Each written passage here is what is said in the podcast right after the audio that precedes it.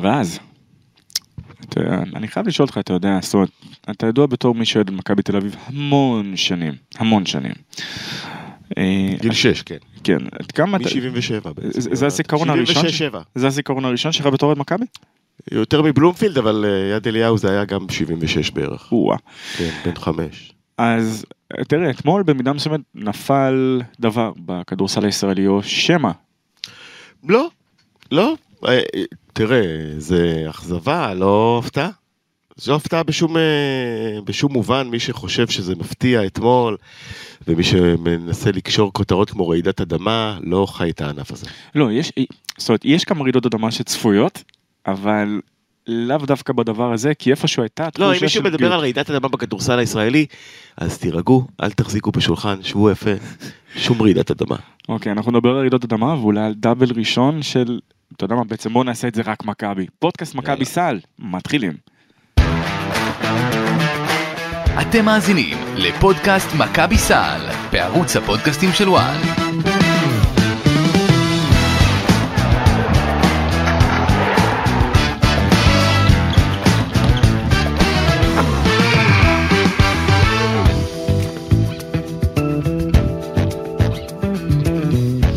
אז כן, ברוכים הבאים, ברוכים הבאים, ברוכים הבאים, ברוכים הבאים, פודקאסט מכבי סל.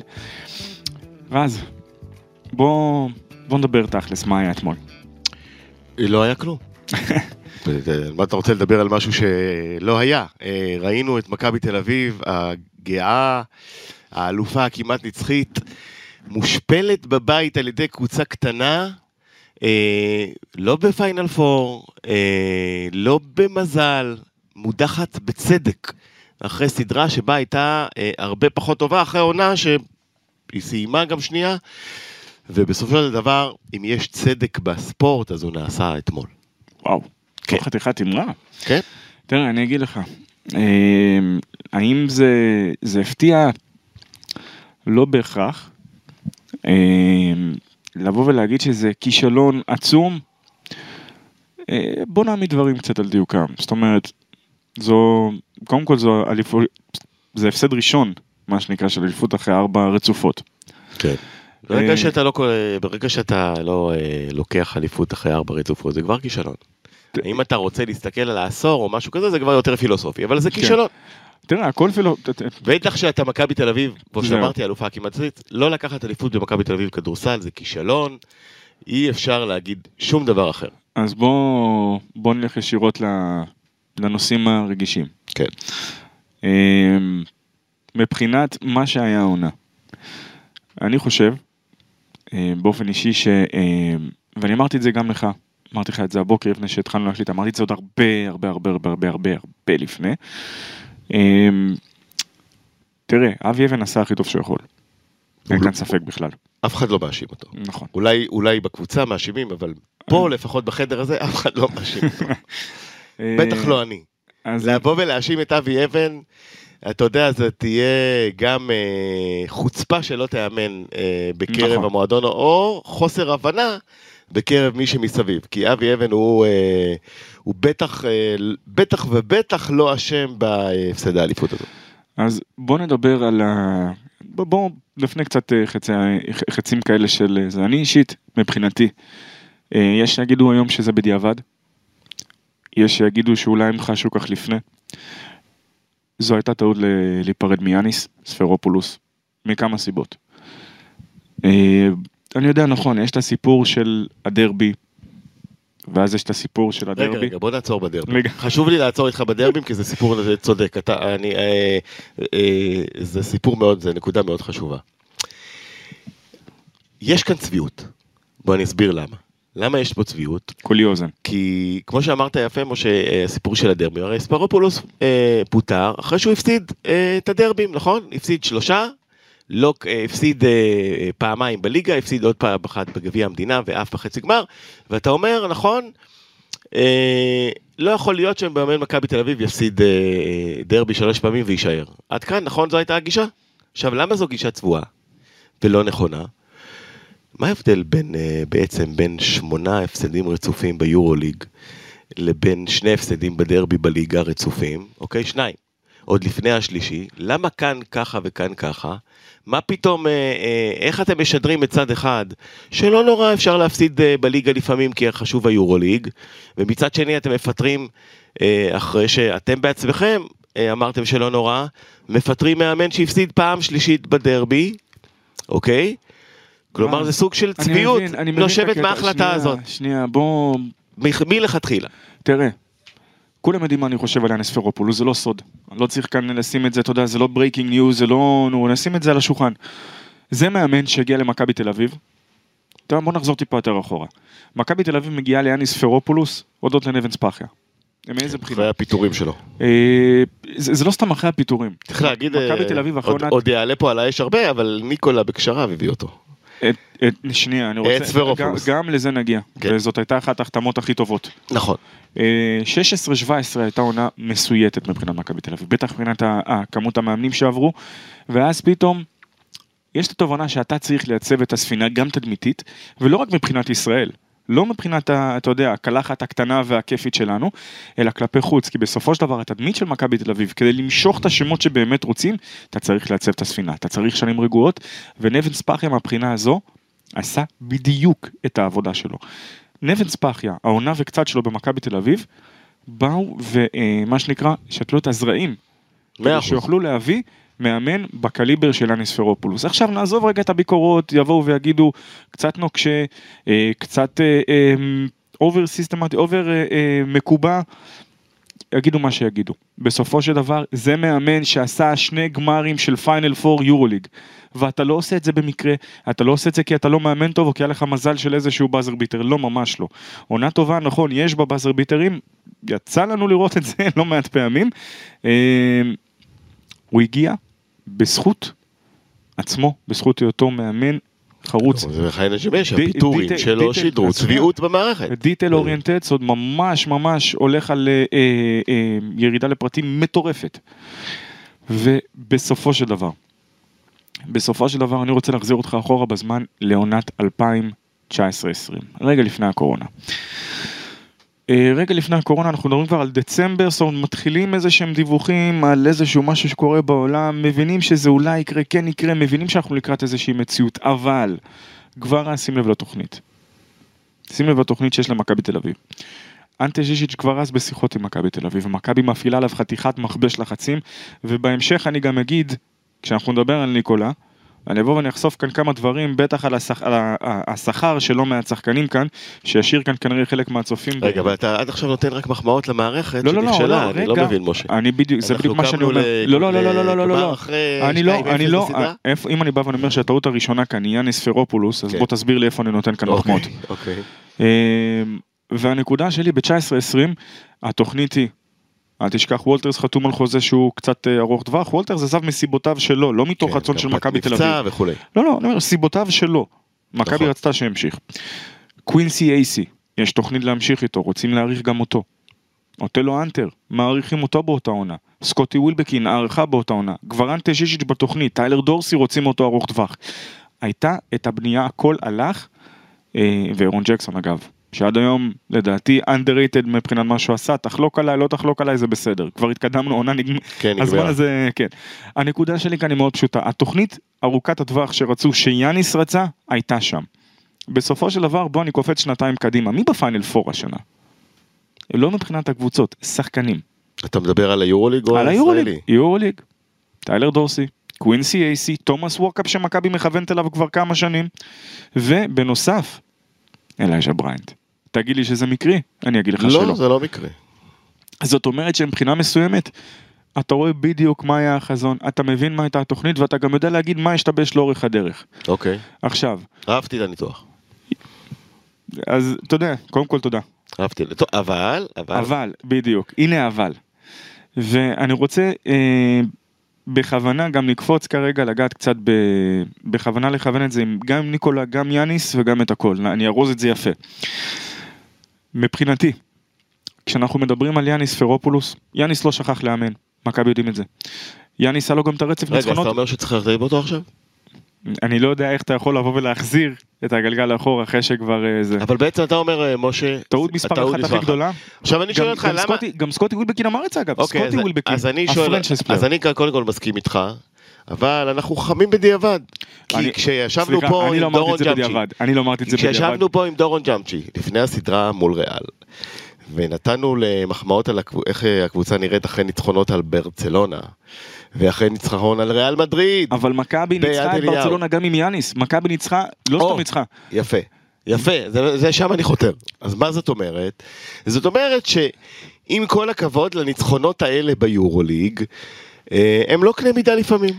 הם משקרים ומשקרים בקוף ובקף. ברור שמשקרים, אנחנו לפני, תראה לפני. וכמו, ש... ולאן אני חותר, וכמו... שמכבי תל אביב לא צריכה להשתכר מניצחונות כאלה, היא לא הייתה צריכה, ואני אומר את זה בדיעבד, בחוכמת בדיעבד, יכולים להגיד הכל, לפטר את יאניס פרופולוס. למה? כי היא לא שידרה את החזות המכביסטית הזאת בשנים האלה, ולכן ברגע שאתה מנפץ את חומות המכביזם המאוד מאוד מעודקות, ואומר, פה מותר לי להפסיד, פה לא נורא, אתה לא צריך לפטר מאמן, אפילו אחרי הפסד שלישי בדרבי, כי אתה בעצמך, כבעלים של מכבי תל אביב, משדר שהפסדים זה כבר לא נורא, צריך לקחת בחשבון. הם שידרו, הם שידרו לדעתי, ברגע שהאוהדים התחילו לצעוק, אוקיי, רגע, בוא נקשיב שני לאוהדים. ואוהדים של מכבי, אתה, זה די מוזר. אז אתה אומר שזה הייתה הרצאה פופוליזם, לרצות אוהדים. אני לא יודע אם זה לרצות אוהדים. שזה בכלל חמור, כי אסור לקבוצה מקצוענית בכלל להתחשב בדעה של האוהדים. רגע, מה זאת אומרת אסור? מותר כמובן לשמוע את האוהדים וכל זה, אבל כשמגיעים לישורת לאחרונה, הדעה של האוהדים זה הדבר הכי פחות חשוב בעולם, והאדון צריך לכוון רק אם אותו בן אדם מתאים לאג'נדה ומתאים לנקודת הזמן. האם יאניס פרופולוס היה מתאים לנקודת הזמן? תראה, זה די, זה סוג של שערה מושלמת, כי בהנהלת מכבי יודעים בדיוק שהכנה לעונה לא הייתה. תשאל כל מאמן, כל מאמן ולא אכפת לי איפה, ואתה יודע מה, אני אגיד לך דבר כזה, אם הוא יגיד לך שזה לא נכון, אז הוא שקרן. שאיבד את ההכנה לחלוטין, לחלוטין. כל הטורנירים של הקדם עונה נמחקו כלא היו. הכל. בסדר גמור, זה נסיבות מקילות, נכון? זה לא סתם נסיבה מקילה, אתה יודע, ג'יי כהן דיבר אתמול, וג'יי כהן נתן חתיכת פצצה, בלי שאתה יודע, יותר מדי, הוא הזווה את זה בתוך המילים של אני לא הולך להשליך אנשים מתחת לאוטובוס, לא הולך לזרוק אותם מתחת לאוטובוס. סקוטי עצמו אגב, אמר שהוא מאשים את השחקנים בכל הפיתורים של, של יאניס, וזה אומר לך המון, כי אנחנו יודעים שהחדר הלבשה הזה לא היה הכי בריא. אבל מכבי תל אביב, ההנהלה יודעת, יודעת שלא הייתה הכנה. השלב שבו הכימיה מתחילה ככה להירקם. הכימיה מתחילה, זה השלב שבו, לא רק הכימיה מתחילה, זה השלב שבו אתה יודע מה עשינו טוב, מה חסר, מה לא חסר, ולפי זה אתה גם עושה התאמות.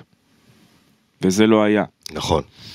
ו- וזה אני חושב, אתה יודע, זה בסופו של דבר, כל הזמן מדברים על בסיס, בסיס להצלחה. אז אם אתה בסיס לא עליך, אפשר כבר להתחיל, מה שנקרא, לקפל את, לקפל את העסק.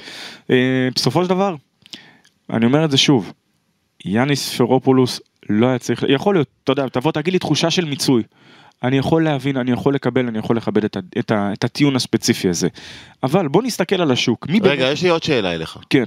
בוא נגיד שפיתרת את פרופולוס, ובאמת אבי אבן שאנחנו אוהבים ומוכרים ומכבדים, עומד לרשות המערכת. אוקיי. האם מועדון גדול כמו מכבי תל אביב, צריך אה, להסתפק במרכאות, במאמן, במוח כדורסל, אך מאמן חסר ניסיון כמו אבי אבן, אתה מלא כאן טיעון נהדר לישורת ההכרעה בליגה או ביורוליג. אתה מלא כאן טיעון פנטסטי. עכשיו תגיד לי, אבל הוא ניצח את ריאל עוד ברצלונה, אז הוא כנראה מאמן טוב. ואני אגיד לך, אני אחזיר אותך לנקודה שאנחנו לא מדברים על, גם ליאניס היו את ההבלחות וזה לא הרשים אף אחד בסוף, נכון? בקבלת ההחלטות.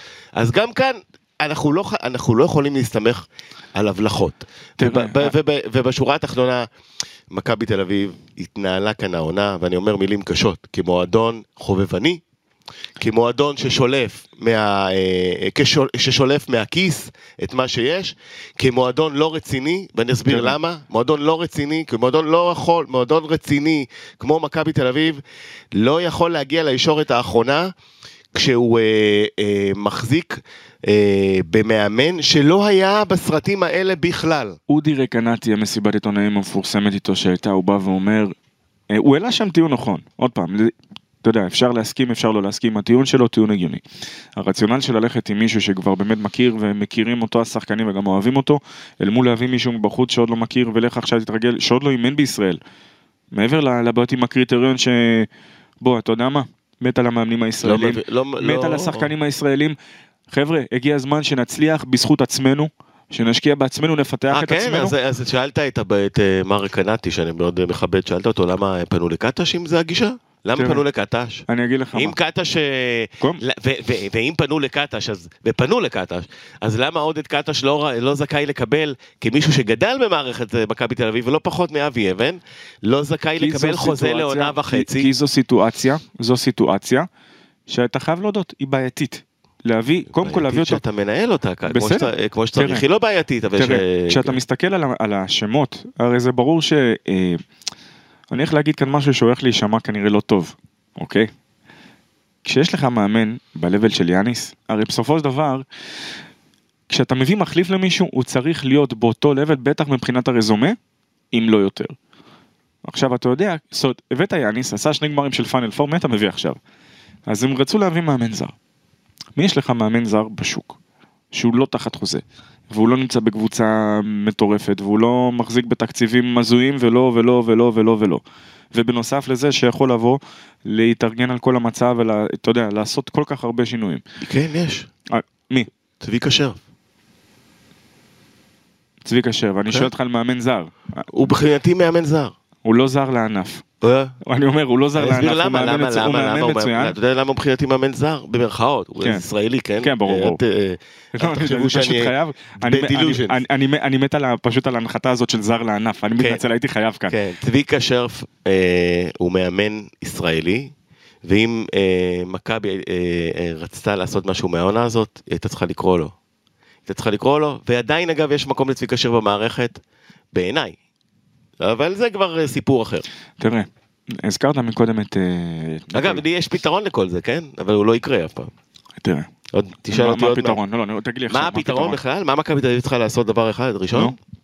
לפנות לדייוויד בלאט. רגע, כדי שיהיה מנהל מקצועי. לבוא אליו בהצעה כספית מרשימה, להגיד לו, דייוויד, הקבוצה הזאת שלך, בוא תעשה מה שאתה רוצה, אנחנו בגב שלך, זה התקציב שלך, אתה קובע את המאמן, אתה קובע איתו יחד השחקנים, זה מה שצריכים לעשות. זה בעיניי, נכון שזה לא אפשרי, אנחנו יודעים למה, אנחנו יודעים בדיוק איפה המילה בלאט לא מצלצלת טוב ולאיזה אנשים. קודם כל נאחל לו בריאות לבלאט. נאחל לו בריאות. אבל אני רוצה להגיד לך כאן עוד איזה משהו, כי אתה בא ואתה רומז כאן למה שנקרא בעקיפין, אני הולך להגיד כאן משהו בצורה הכי פשוטה, שלא משתמעת לשתי פנים, ובוא נשים את זה לשולחן. מכבי בתקציב הנוכחי שלה, ובטח בתקציב הקורונה. לא מעניין אותי איזה ג'י אם, מנהל מקצועי, ספורטס דירקטור, לא משנה מי אתה הולך להביא, אף אחד, אף אחד, לא יוכל לעשות את אותם הדברים ש, שעשו, אולי אפילו יעשו פחות טוב. אתה מדבר איתי על מה עכשיו? בוא נגדיר מטרות. לא, אתה בעצם אומר שבתקציב הזה... אני באתי לדבר על ניקולה וויצ'יץ'. כן, רגע, בתקציב הזה אתה אומר מכבי תל אביב לא תגיע לפיינל פור. אני לא אומר שלא יגיעו לפיינל פור, אני אומר דבר אחר.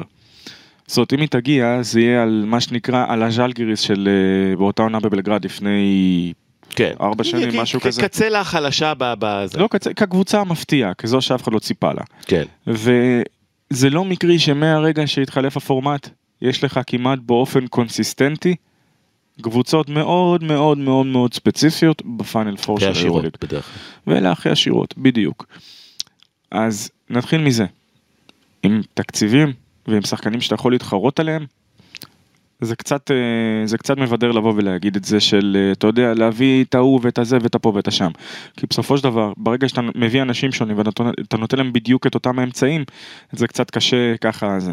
עכשיו, אני לא יודע עד כמה כל ספורט דירקטור אחר יכול להביא את אנטה ז'יז'יץ' מה-אן בי איי בחוזה של שש מאות אלף לעונה.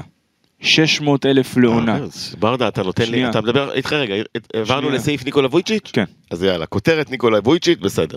אוקיי? כן. שש מאות אלף דולר להביא שחקן כמו אנטה למכבי תל אביב ולשכנע אותו להגיע. אוקיי? וריאל מדריד רצתה אותו. והיום גם אנדולו אפס רוצה אותו. אוקיי? בין היתר. בין היתר. גם וירטוס. תסכים איתי שזה אחד הסנטרים הכי טובים באירופה? בטח ברמה התקפית. אני לא אומר לך עכשיו זה, כי הטיקט שלו מעולם לא היה גנתי. בסדר, אתה נותן לי פה... שנייה, זאת אחת הדוגמאות. הכל בסדר, אתה נותן לי פה... עכשיו בוא ניתן ג'יימס ננלי. אתה נותן לי כאן דוגמה, למה וויצ'יץ' יעיל. הוא יעיל למערכת, השאלה בתור מה. אז אני אומר שוב, תן לי רגע. אם הוא יודע לסגור חוזים עם שחקנים מה-אן בי איי, שיתמקם בתפקיד מסוים שדרכו הוא יכול לממש את הקשרים האלה, אבל לא כמי שאחראי מקצועית על מכבי תל אביב. שנייה. אתה זוכר את אלפיים שש עשרה שבע עשרה? שההתרסקות התחילה, איפה? בקדם עונה, כשקווינסי מילר קורא את ה... נפצע בברך, קורא הצול... את הרצועה הצידית, נראה לי זה היה, הוא לא התאושש מאז, אגב. כן, נכון. אבל הנקודה היא, שתוך כדי, תוך כדי, אם אתה זוכר, טס למעוז שם של, של בלגרד, ומכבי סוגרת כבר שם, שניים מהשחקנים הכי טובים ביורוליג באותה עונה. ג'יימס ננלי זה שחקן שאלוף יורוליג להביא אותו ב-חמש מאות וחמישים אלף דולר. הנקודה היא מאוד פשוטה. אני אגיד את זה שוב. אתה נותן מחמאות לבולצ'יץ'? זה לא שאני נותן מחמאות, אני בא ואני אומר, בתקציבים האלו, גם להביא את השחקנים שהביאו, זה היה מרשים. והם היו צריכים להביא את השחקנים האלה, כי בסופו של דבר, נכון שהעסק הזה לא התחבר, ונכון שציפו אולי, ששחקנים שהיו משלימים יוכלו לתפוס תפקיד. אבל משה, אתה נותן לי פה נסיבות מקילות. לא, אני לא נותן נסיבות מקילות. אני בא ואני אומר... בוא נדבר על התכלס. התכלס הוא מאוד פשוט. זה לא משנה מי אתה תשים, באיזה תפקיד. בתקציבים האלו. בתקציבים האלו. ואני מבין שג'ורדי ברטומאו, שמן הסתם עוזב את התפקיד שלו, דיבר על תקרת שכר. אז אתה אומר לוותר מראש. אני לא אומר לוותר מראש. אז מה זה התבוסתנות? זה מקביזם? זה התבוסתנות הזאת? זה לא תבוסתנות. בן אדם עומד בראש המערכת. אתה צריך להיות ריאלי. אתה גם צריך להיות ריאלי. אז אתה בתור בן אדם ריאלי, לא יכול לבוא ולהגיד לי שצריך את זה ללכת, וזה צריך לבוא. בוא, השורה, הבעיה הכי גדולה של מכבי היום, ובשנים האחרונות, כשאתה בטח אתה רואה מה קורה. לצורך העניין, אנטוני רנדולף, מכיר? כן. טרי טומקינס. מכיר, ג'פרי טיילור, שלושה אלה של ריאל מדריד, בכל קבוצה הייתי לוקח אותם. התג מחיר שלהם עכשיו, עכשיו, רגע, רגע, אנחנו הוא יותר ממיליון. תן לי, תן לי, זה, תן לי, אני אסביר. אתה נותן מחמאות ובצדק לניקולה וויצ'יץ' על מהלכים של החתמות כאלה או אחרות, בהרבה פחות כסף בהפעלת הקשרים. לא רק הרבה פחות כסף, יש כאן גם הרבה דברים שהם... מצוין, יופי. ואני אומר, זה לא מעניין. ואני אסביר למה, זה לא מעניין בכלל, כל ההחתמות האלה, וה, זה, כי, כי, כי אם אתה עומד בראש המערכת המקצועית במכבי תל אביב, מ-אלפיים ושלוש עשרה, והייתה לך עונה אחת, שהיא עונת, עונה משוגעת של ניסים ופוקסים ברשות דיוויד בלאט, שאחר כך בזכות העונה הזאת. אז גם פוקסים נחשבים, גם פוקסים נחשבים, אז זה לא פוקס. יפה, לא פוקס, בסדר.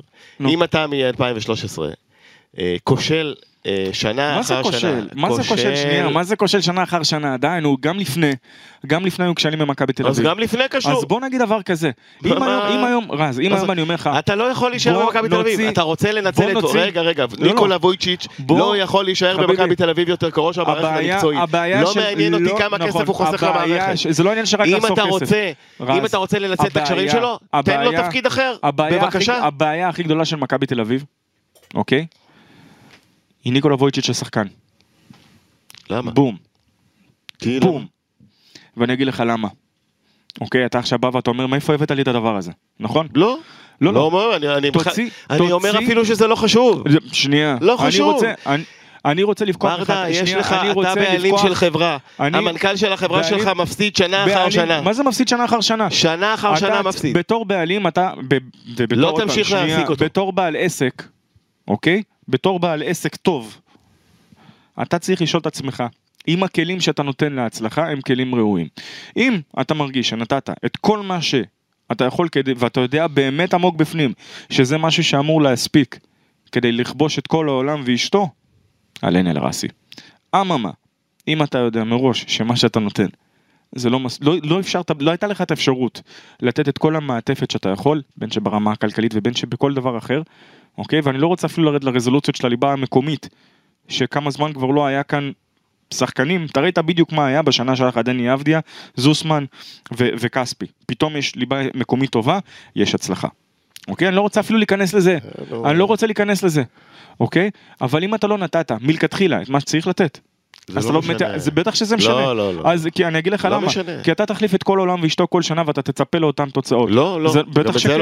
בטח שכן. עכשיו, למה אני אמרתי... כל שנה? רגע. עשר שנים. על מה אתה מדבר כל שנה? עוד מעט זה עשר שנים. אני אומר שזה הרבה יותר מעשר שנים. אוקיי? זאת בדיוק שנייה. זאת בדיוק הייתה הנקודה שלי. למה אני בא ואני אומר השחקן? אוקיי? בוא נוציא לרגע. נוציא לרגע את אותו חלון הזדמנויות מטורף שהיה למכבי בתל אביב בתחילת שנות האלפיים. אוקיי? ואני לא הולך לקחת נאום מההישג של פיני גרשון, מההישגים שלו ושל דיוויד בלאט ושל ניקולה ושל שרס ופארקר ובאסטון וכל אלה. אבל אם אנחנו מוציאים לרגע, נקודתית, את הנקודה הזו, נקודת הזמן הזו מההיסטוריה, איפה מכבי בתל אביב בשלושים השנים האחרונות?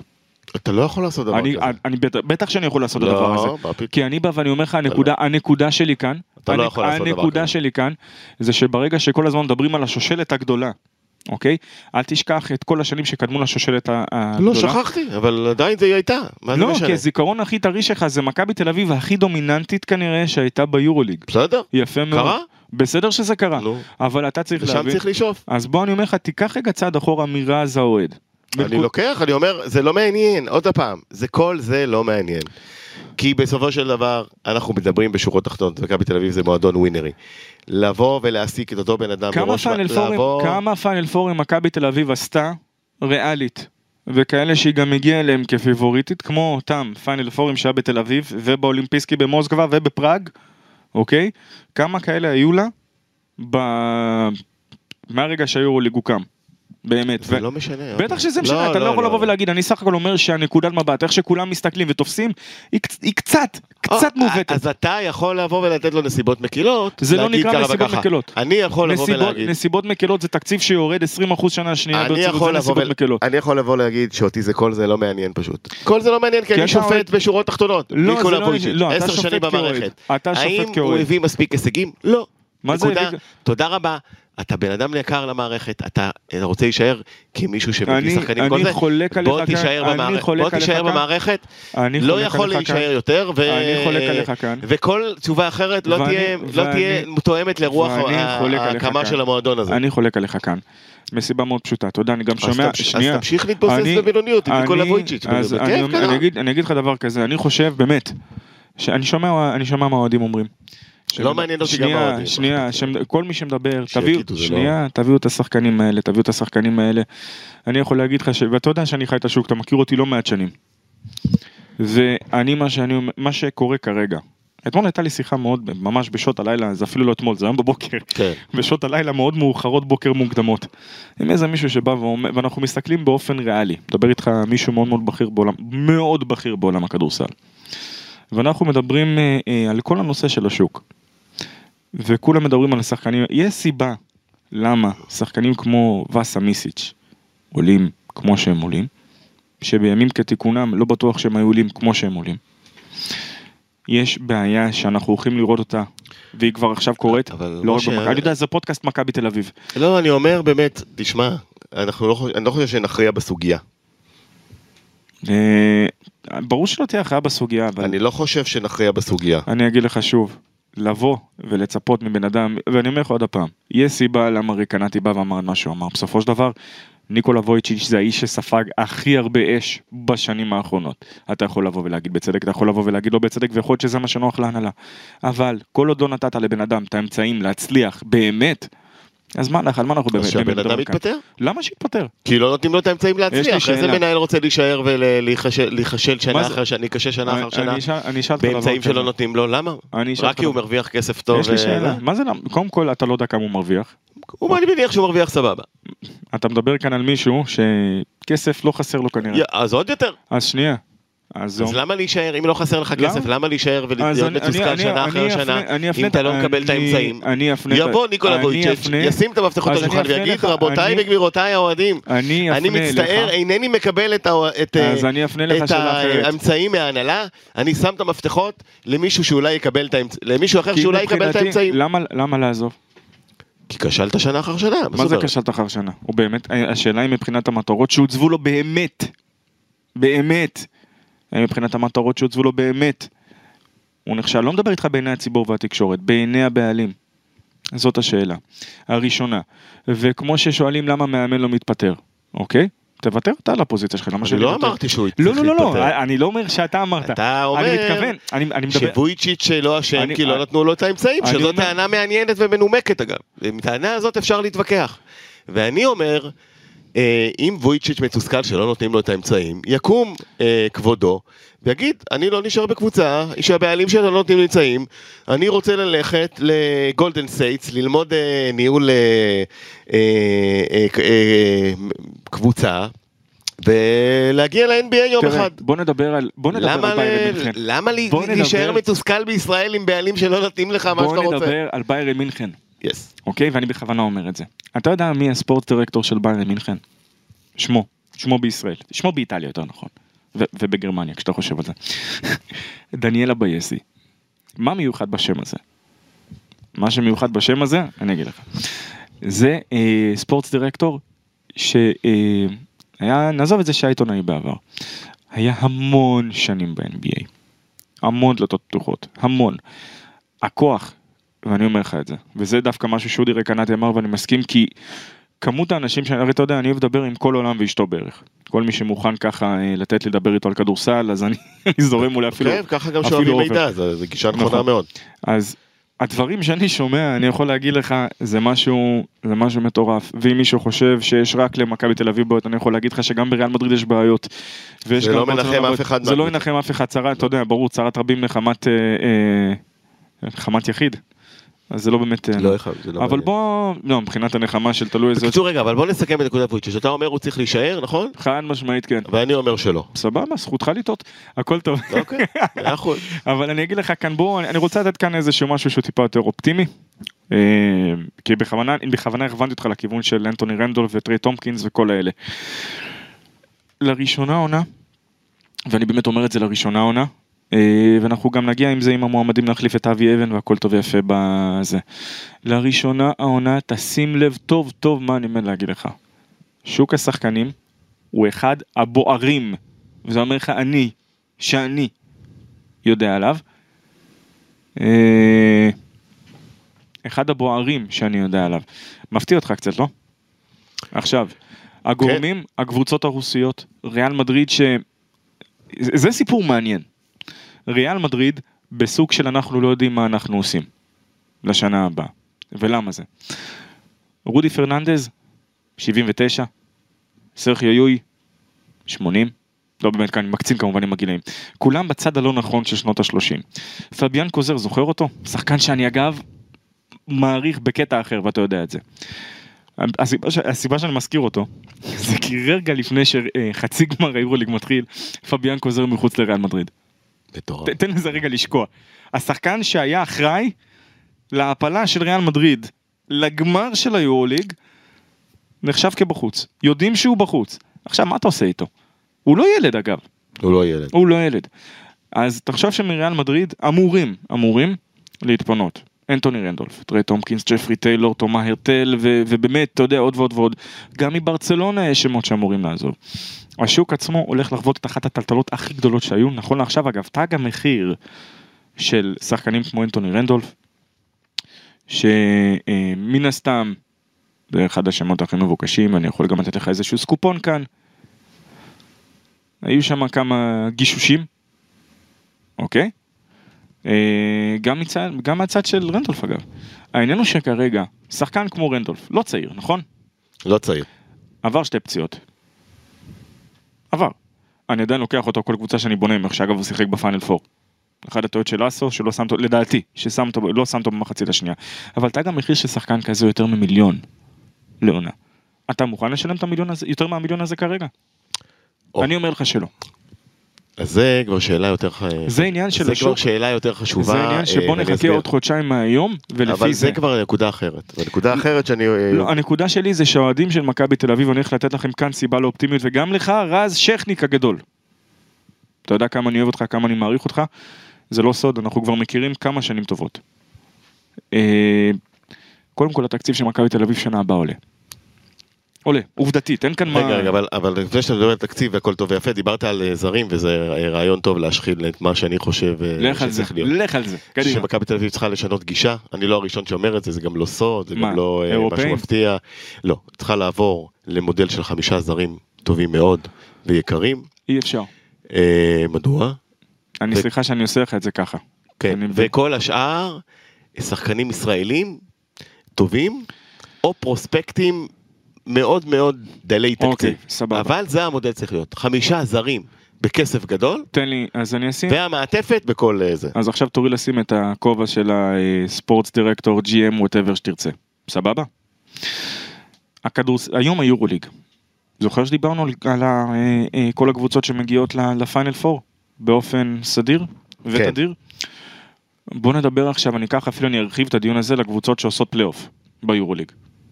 נדבר על השמונה, להוציא את השנה.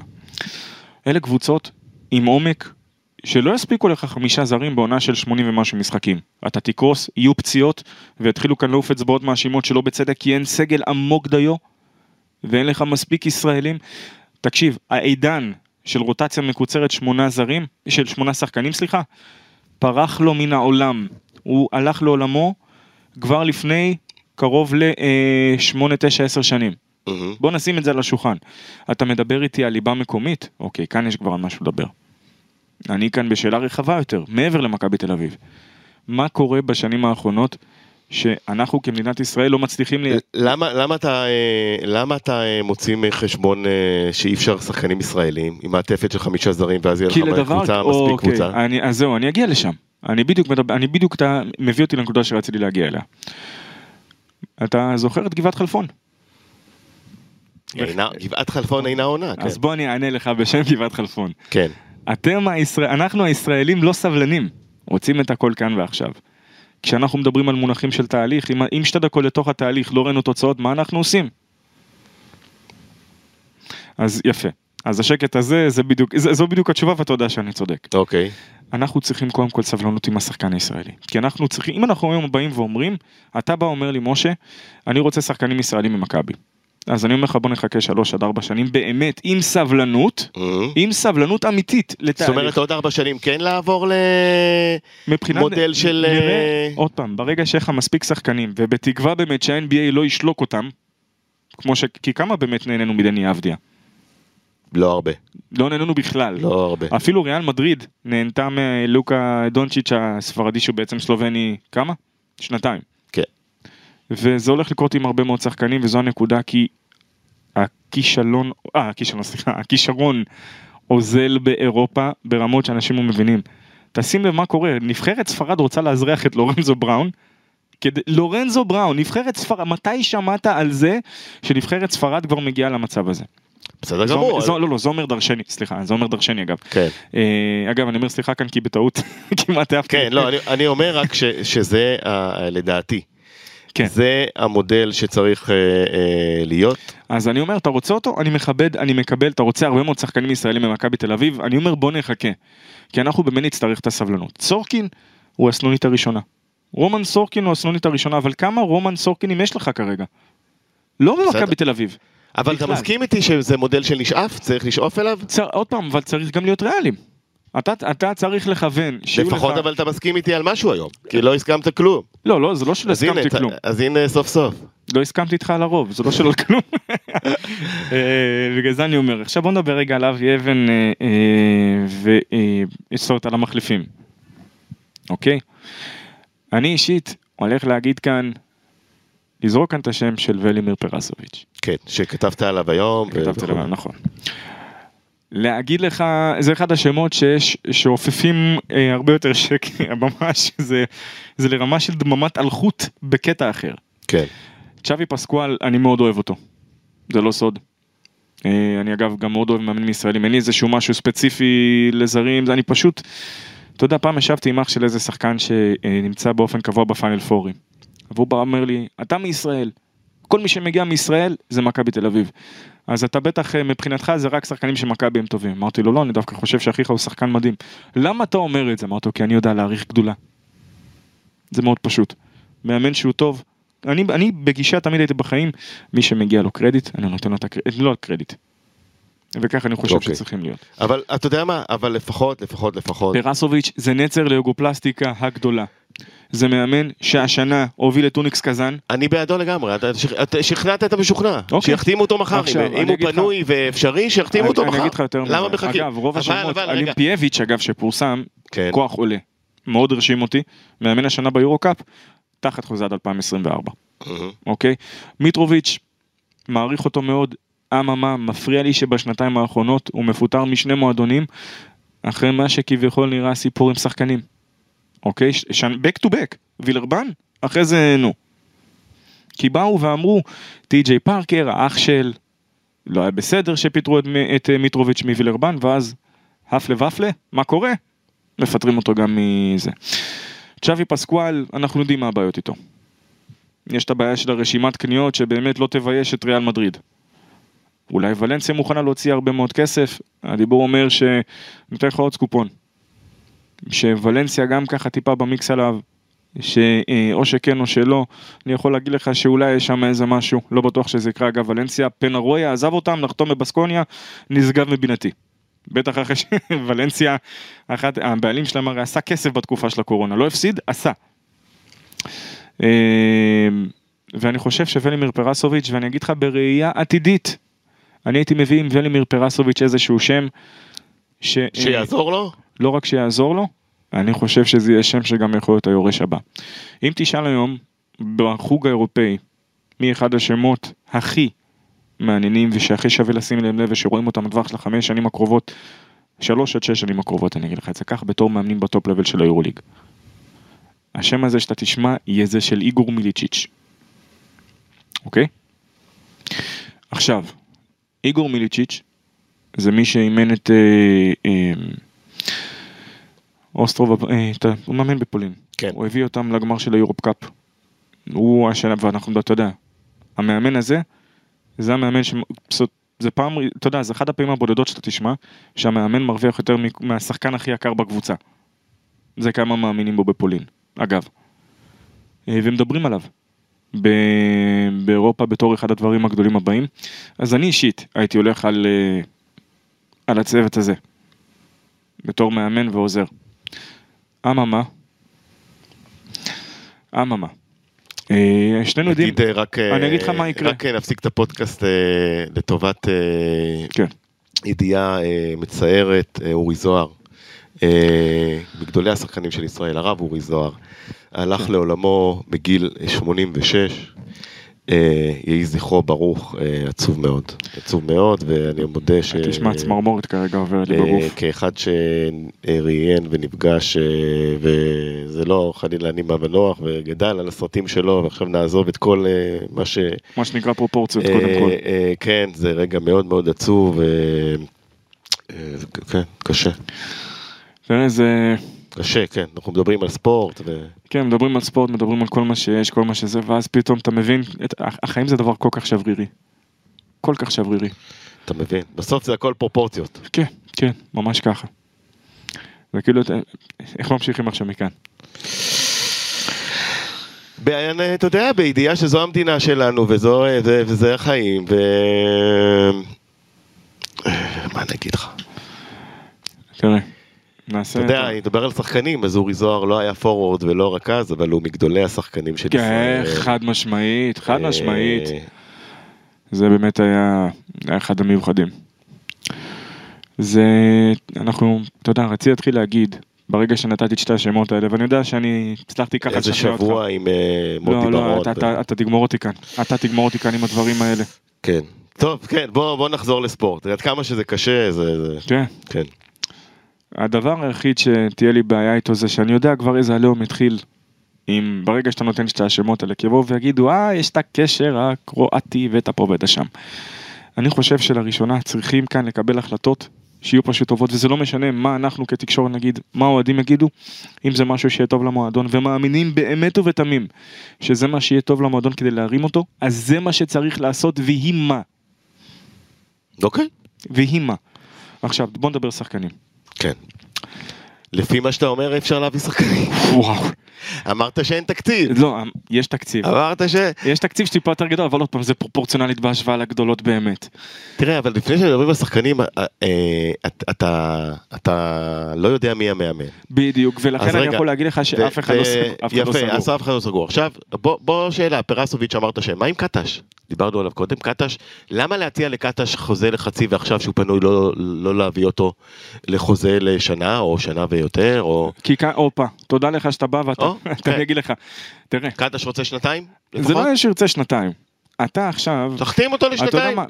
תאמין בו, למה לא? כשאני עשיתי רעיון עם יאניס פרופולוס, אוקיי? כן. הוא בא ואמר דבר יפהפה. הוא בא ואמר, תראה משה, העונה של אלפיים שלוש עשרה ארבע עשרה הייתה כמו זיקוקי דינור. זאת אומרת, הייתה שחייה, אבל היא נעלמה באותה מהירות. זאת אומרת, באותה מהירות שיש לך את המופע המרהיב הזה בשמיים, ככה מהר הוא נעלם. והוא רוצה משהו ארוך טווח. עכשיו, אתה באת ואמרת לי, למה לא להביא את קאטה? אם אתה רואה את קאטש כפרויקט לשנה-שנתיים, אז זאת הבעיה, זו בדיוק הבעיה. כי מכבי לא צריכה עכשיו מישהו לשנה שנתיים, היא צריכה מישהו של שלוש שנים שתוכל לבנות עליו, ויותר משלוש שנים. היא צריכה גם מישהו שבמידה ו... תוך כדי, מכל סיבה שהיא, אז יהיה מישהו שיוכל לרשת את מקומו. וזה למה אגב אמרתי על הצוות הזה. רגע, מה אתה חושב על קטש? לא, אתה מתחמק, מישהו מה. אני לא התחמקתי, אמרתי לך בדיוק. כי אם אתה אומר, אם בארזים נפלה, אם אתה בא ואתה אומר לי היום, תקשיב, למה לא להביא את קטש לשנה, שנתיים, זו בדיוק הבעיה. אתה כבר נתת לי את התשובה לפני שאמרתי אותה. כי אם אתה רואה אותו כשנה, ואני אומר לך שמכבי תל אביב צריכה משהו... לא, לא, לא, לא, חכה. אמרתי, קודם כל, תחתים אותו. מי יודע, הוא היה גם לחמש, שבע שנים, אני בעד ארוך טווח. אבל אתה אף פעם לא יכול לדעת, אתה יודע, שאתה מחתים מאמן, אתה יודע, לך לפועל באר שבע, אתה יודע, אלונה ברקת החתימה בזמנו אחרי שלוש אליפויות, את ברק בכר, והיה לו עוד חוזר, לדעתי אפילו אחרי האלופה, אז מה, אז כיבדו אותו עד הסוף, הוא פוטר בסופו של דבר, אם קטש יצליח, ימשיך עשור מבחינתי, אם קטש לא יצליח, אז יוחלף, אבל מה זה הדבר הזה, כשאתם פונים למאמן לפני חצי שנה, ועכשיו הוא פתאום לא רלוונטי, פתאום הוא לא במועמדים, מה קרה? תסביר לי, באמת, אני רוצה להבין. מה, עד כדי ככה אגו נפגש, הוא אמר לא? לא, חלילה. מישהו של מישהו בעלה? חלילה. אז למה הוא לא במועמדים? למה קטש, אני רוצה להבין.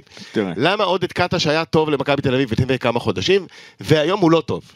יש לי שאלה אליך. או שאני טועה, יכול להיות שיש שיחות ומגעים מאחורי קלעים שאני לא יודע עליהם. מה ולדימיר פרסוביץ', מה פסקואל, מה... כולם שמות טובים. זה לא סתם שמות טובים. מה הם עשו, ולדימיר פרסוביץ' עשה שני פאנל פורים. לא, לא, שנייה, אז זו בדיוק הנקודה שלי.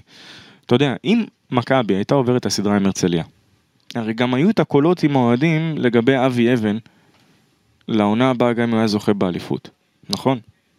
עכשיו כשהפסעת האליפות. לא היה אבי אבן זוכה באליפות. היה יותר קל לראות, אני אגיד לך דבר כזה, היו חייבים לקחת אותו בחשבון, כמובן, אבל זה לא קרה. יותר קל לראות, ולכן אנחנו לא צריכים לדבר על זה. יותר קל לי לראות את מכבי תל אביב הולכת לכיוון של קטש, במידה ומכבי זוכה באליפות. כן, הבנתי אותך. אבל אני אומר עוד פעם, זה לא קרה, ואבי אבן לא לקח אליפות, ולכן צריך להתחיל מחדש. וכחלק, ואני פשוט... כחלק מהחוסר הבנה לגבי ההתנהלות של ההנהלה של מכבי תל אביב. אני מחשה בעניין קטש, ואני אומר... זה דווקא טוב, אני שמח שלראשונה, לראשונה עונה, אחרי זה, אתה יודע, כמה דברים רצים, אתה יודע, ראיתי בבלגרד, את מה שאתם עשיתם לי בטוויטר, אני לא אשכח עוד הרבה מאוד זמן. כן, אוקיי. זה אחד הדברים הכי מדהימים, שיצא לי לראות ולחוות, ואני אומר לך, הרי אתה יודע, הייתי באיזה שבעה פאנל פורים בזה. בתשע שנים האחרונות, ואני אומר בתשע זה בגלל מה שהיה עם הקורונה שלא הייתי בזה. אחת השאלות שנינה את כולם שם זה, זה רק היה חסר שג'ורדי ברטומיאו, מר ג'ורדי ברטומיאו, כן, מזכ"ל האירוליגה יוצא, יבוא אליי בכבודו ועצמו וישאל אותי אם אני שמעתי משהו, מי הולך להיות המאמן הבא של מכבי תל אביב. זה הגיע, לא היה אחד, אחד, שלא בבשאל את הזה. המיסוך שמכבי שמה סביב הדבר הזה, זה אחד הדברים היותר מרשימים שיצא לי, אמיתי אני אומר לך, שיצא לי לראות. אבל מבחינת השחקנים, כי אנחנו כבר מתחילים כאן קצרים בזמן. מתוך הסגל הזה, אני... סורקין ברור. סורקין אני קל לוקח. ווילבקין ברור. ווילבקין אני גם קל לוקח, למרות שלך תדע מה יהיה, לך תדע מה יהיה. יציאו לו פנרבחצ'ה או אנדולו. אני אומר לך, אני אומר לך, מכבי אמרה לו לבעייתים עליו. סקופ שלי שלה. אוקיי, אז סקוטי ורומן סורקין, זה ברור. אבל סקוטי, אני אומר שוב, זה לא אומר שסקוטי, אני עוד פעם, בוא נתחיל עם מישהו הולכים ברור. מבחינת חוזה, מבחינת חוזה.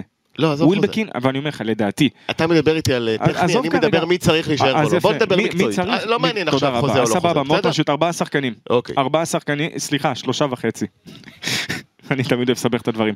ווילבקין, ז'יז'ה, סורקין. סורקין, זיזיץ' צריך לבדוק אם הוא קשיר לעולם. תראה, אנחנו חייבים לדעות שאתמול הוא כבר נראה טיפה יותר טוב, למרות מה שזה, הוא נראה טיפה יותר, כאילו כבר יותר בזה, אבל... אוקיי, בוא נדבר על קינן אבנס, שמתנדנד. זה לא עניין של המתנדנד, כמו ש... אני אגיד לך מה, מנקודת מבט מקצועית גרידה. יש לי רק סימני שכל פעם שאני מנסה לחשוב טיפה ויותר ויותר, תשים על כף המוזניים, על כל דבר טוב שאני אגיד עליו, יש לי דבר שאני אגיד רגע, אבל זה קרה. יותר מדי סימני שאלה. יותר מדי... אגב, זה אחד שכשהוא יצא אתמול מהאכל, הוא ביקש מאנשים סליחה. אנחנו לא מדברים על ה... ה... אחד הדברים היותר הזויים שהיה בכדורסל האירופי ב... בספרד, עם אותו ג'ים שבקד... גם, הוא... אתה יודע מה מפריע לי לגבי זיזיץ'? מה? זה שכולם אומרים, איפה הוא ואיפה הוא נועקו. זה שני סנטרים, רבותיי, זה כדורסל. בוא, בוא, בוא, בוא, זיזיץ' שיחק בסדרה הזאת, אולי ב-עשרים אחוז מהיכולת שלו, ואם הוא ב-מאה אחוז יכולת, אז מכבי סקופ עובר את הסדרה, אבל לא נפיל הכל על הדבר הזה, כי גם להפיל הכל על הדבר הזה, זה יהיה לא מקצועי, כי קבוצה מקצוענית צריכה להיערך לפציעות של ביג סטארס כמו זיזיץ', ולכן בוא לא נגזים אם הוא נועקו שהוא שחקן מעולה. בוא נעלה גם את התהייה למה אי אפשר לעשות שינויים על פציעות כאלה תוך כדי של שאפשר להחליף תוך כדי סדרות פלייאוף. אבל העניין של נועקו, בוא נחשוף כאן מה זה הרי. בוואן חשפנו. רגע רגע בסוגריים ברדה, השיתוף של זיזה בסדרה מול הרצליה הראה עד כמה הכישלון של גילן ריינולדס גדול. למה טרינקיירי ויתר עליו שנה קודם? עדיפו שחקן של עשרים אחוז יכולת בפציעה שהוא לא קשיר, הרבה שחקן של מאה אחוז קשיר. רצ'וק, שנה שעברה, יאניס פרופולוס מעדיף דרגן בנדר על אוטלו אנטר. ואוטלו אנטר אנחנו יודעים איך הוא היה בשנה שעברה, הוא כבר היה גמור. ועדיין הביא את האליפות למכבי במשחק ההכרעה מול גליל. ושנה קודם לכן זה היה מארי סטודמאייר. יפה, אז בסופו של דבר האנשים האלה הם...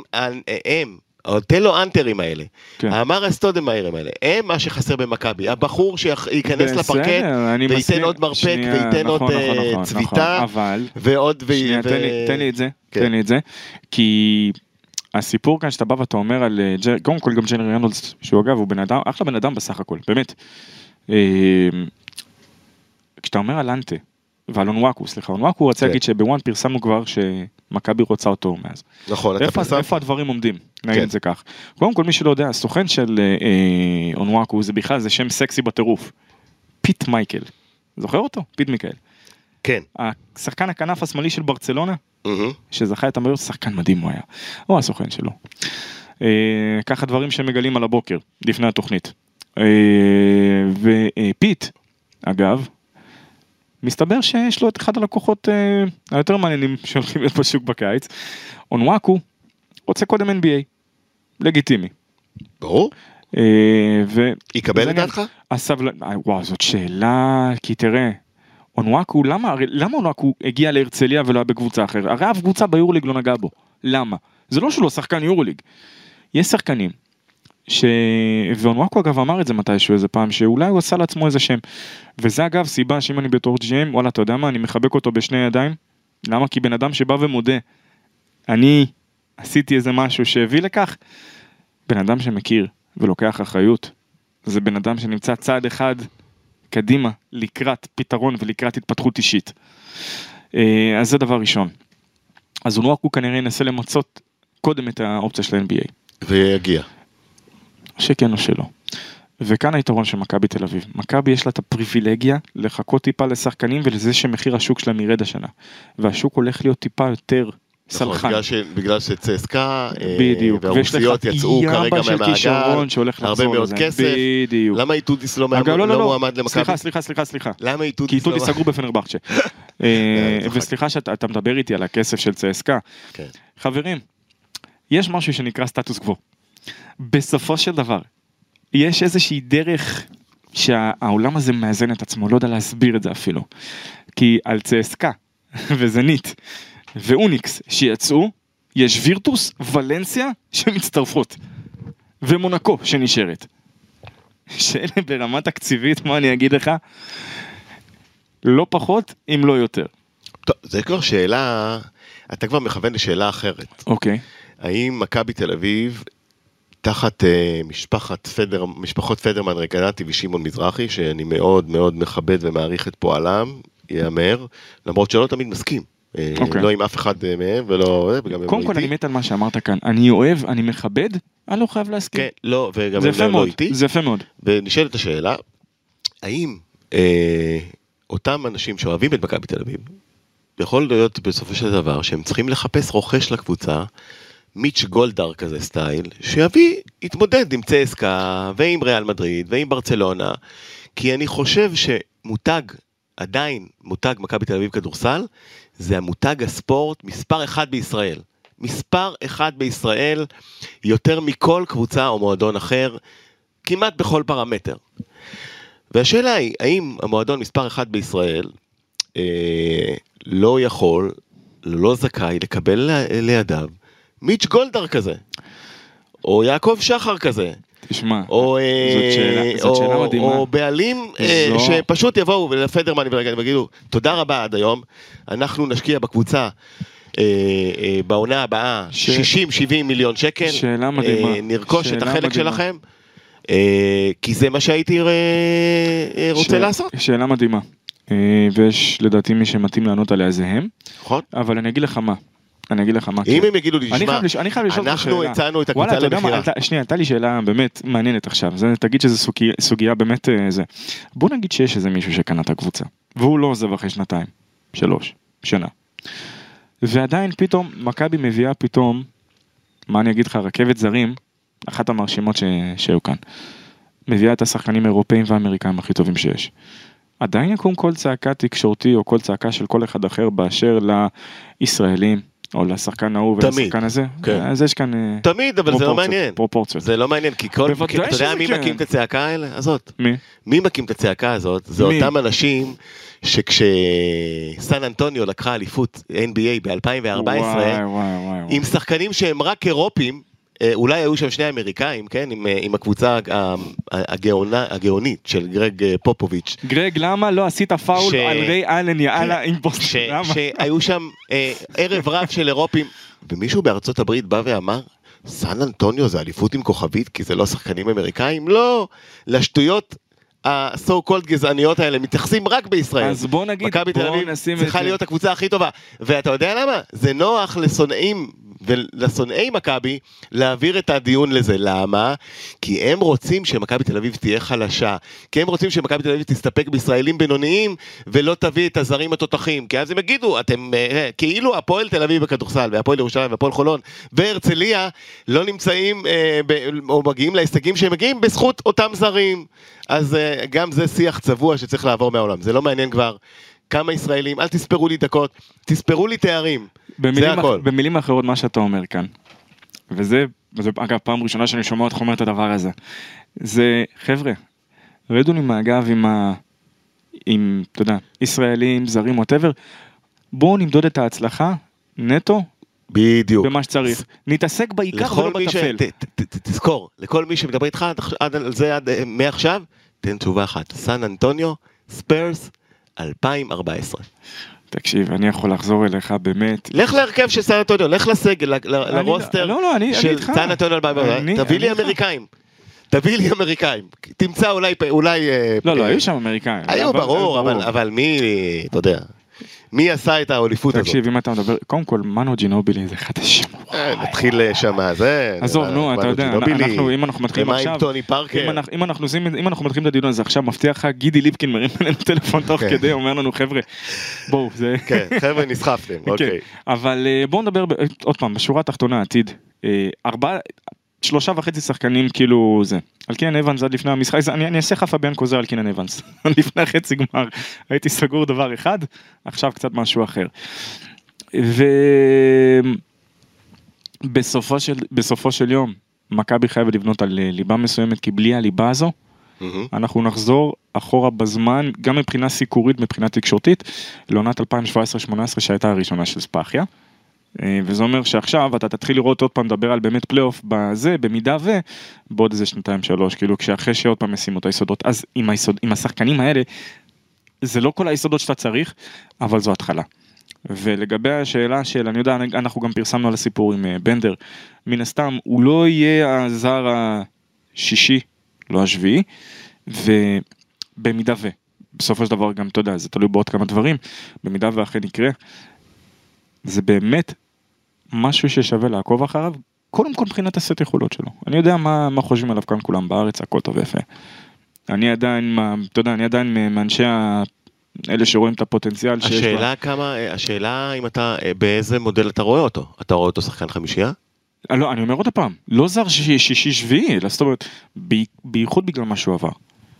תראה, המזל הכי גדול שלו, זה הגיל שבו עבר את הפציעה. כי...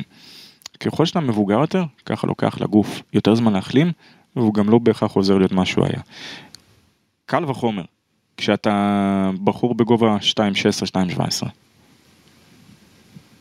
עם נעליים, בלי נעליים. אני אגב לא, אני בנושא בנדר אני איתך בחזית. אני חושב שבגלל הקשר, הוא סובל בגלל הקשר שלו לניקולה וויצ'יץ', זה הכל. ואנחנו מדברים כאן על הקשר הזה. הוא סובל בגלל את כל החצים שניקולה חוטף, חלקם בצדק, בנדר חוטף שלא בצדק. אף אחד לא נקים את טעויות. בנדר לא צריך להימדד תחת תחתית מגדלת של אני, היהלום של ניקולה וויצ'יץ', שהוא מנהל מקצועי כושל. לא. האם הוא מתאים למכבי תל אביב עניינית, מקצועית? כן, לא, למה לא? זה, זה השאלה. בעיניי אגב, למה לא? רז, אני חייב להגיד לך שהפרק הזה איתך, אני תמיד נהנה איתך. כן, האמת היא, הוא פוקח עיניים. הוא פוקח עיניים. כי אתה יודע למה? אני, אני, ואגב, לא תמיד הייתי כזה, אבל אני משתדל להיות במכבי תל אביב, עד כמה שזה קשה לי, אני משתדל להפריד אמוציות מענייניות. לא תמיד זה הולך לי, אני מודה, אבל אני חושב שעם השנים התבגרתי קצת, וזה הולך לי יותר טוב, והיום אני יכול להסתכל יותר ויותר בצורה עניינית, להגיד לך שישנתי בלילה אחרי הפסד בהרצליה, לא ישנתי בלילה, מה לעשות, עדיין כואב לי, עדיין מציק לי, עם כל זה שזה היה מפתיע, אם לא מפתיע, סליחה, וכתב, ואמרנו את זה בתחילת הפוד, אבל בנושא בנדר, בוא נהיה ענייניים, שחקן בטח שבסט יכולות שלו מתאים למכבי, נקווה שעבר את הפציעה, אני חושב שהוא סובל בגלל הקשר לניקולה וויצ'יץ' שלא באשמתו. אבל זה גם, בגלל זה אמרתי על הסיפור עם פרסוביץ', על הסיפור עם מיליצ'יץ', מעבר לקשרים, מעבר לקשר... יש את הקטע הזה ביד אליהו, בנדר הולך לעונשין ומחטיא פתאום כל ה... מה קרה? אני אגיד לך מה... זה ילד, זה ילד שבגלל העליון, לחיות כפיים, אבל בנדר, בגלל העליון, תמיד למה הוא סובל? בגיל שש עשרה שבע עשרה, שרקו לו בוז כשהוא עלה על הפרקט ביד אליהו. בגלל הדברים האלה. לוקה דונצ'יץ' עלה על הפרקט בספרד. לא מעניין שם אף אחד. מי הוא, מה קשריו, מי זה אבא שלו, מי זה... קיבל לכל תשואות.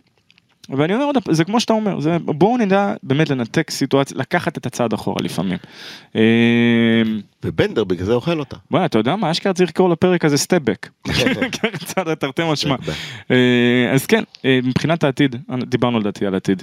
באמת, שוב אני אומר, אני אישית הייתי הולך אגב על הצוות המקצועי הזה, אבל עוד הפעם, ולא משנה מה יגידו אנשים, זה הייתי הולך, ומה שנקרא יהיה מה שיהיה, וזה גם, אתה יודע, זה גם מה שהיה מבחינת הפרק. אז אז קודם כל תודה לך, היה כיף, היה כיף לחזור כאן. Welcome, Final Four, Welcome back. ואם חשבת שמה שעשינו לכם בטוויטר היה מספיק, רק תחכה לפעם הבאה. מעולה. כן, אז כן, זה הכל. אז תודה רבה לכם שהייתם איתנו כאן. ברס שכניק, תודה רבה לך. ניפגש בפודקאסט הבא שינסה לספר מה מתכונים לעונה, וגם תהיה, אני מבטיח גם הפתעה קטנה, אבל חכו לפודקאסט הבא. אז כן, מכבי סל, תודה רבה לכם, עד הפעם הבאה.